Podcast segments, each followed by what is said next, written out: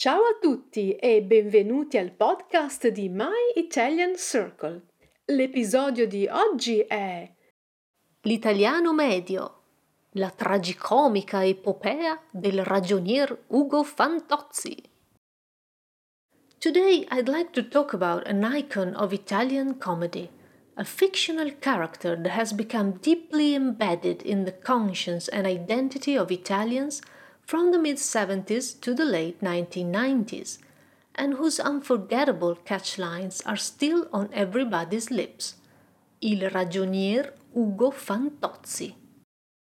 Paolo Villaggio created this character in 1968 for television, but success came in 1971 with his first book Fantozzi, followed by a second volume in 1974, Il secondo tragico Fantozzi, both of which sold millions of copies. These books became films in 1975 and 76, and many others followed, creating a tragicomic saga of epic proportions. Following the economic boom in the post war years and the protests of 1968, by the 1970s, the consumerist lifestyle imported from the United States had already become part of Italian society at large. Ugo Fantozzi is a humble clerk in a multinational corporation, which through hyperbole becomes mega ditta, the mega company, led by the mega direttore galattico, galactic mega director impossibly rich and unspeakably ruthless. Fantozzi is an exaggerated version of the Italiano medio, an expression that indicates the average Italian, but is often used with a derogatory meaning. The lower middle class, ignorant and small minded, the so called popolo bue, the bovine, obtuse masses. He becomes a symbol of the oppressed, but there is no compassion for him. He is a victim that is mocked and laughed at, one that elicits only cruel, pitiless laughter.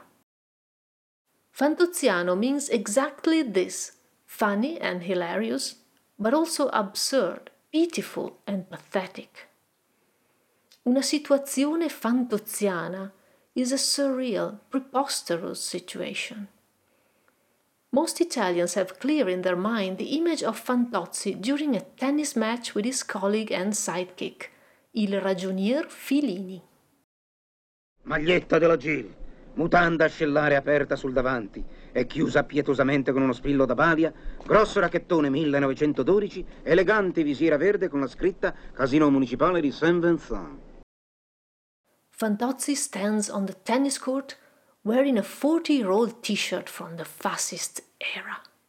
High waisted underwear up to his armpits, beautifully stitched up with a safety pin, an old 1912 tennis racket, and a green visor cap from a casino.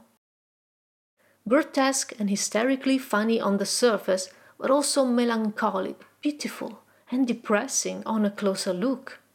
This is the life of Ugo Fantozzi and in some ways of many Italians from the post war era to the dawn of the modern age.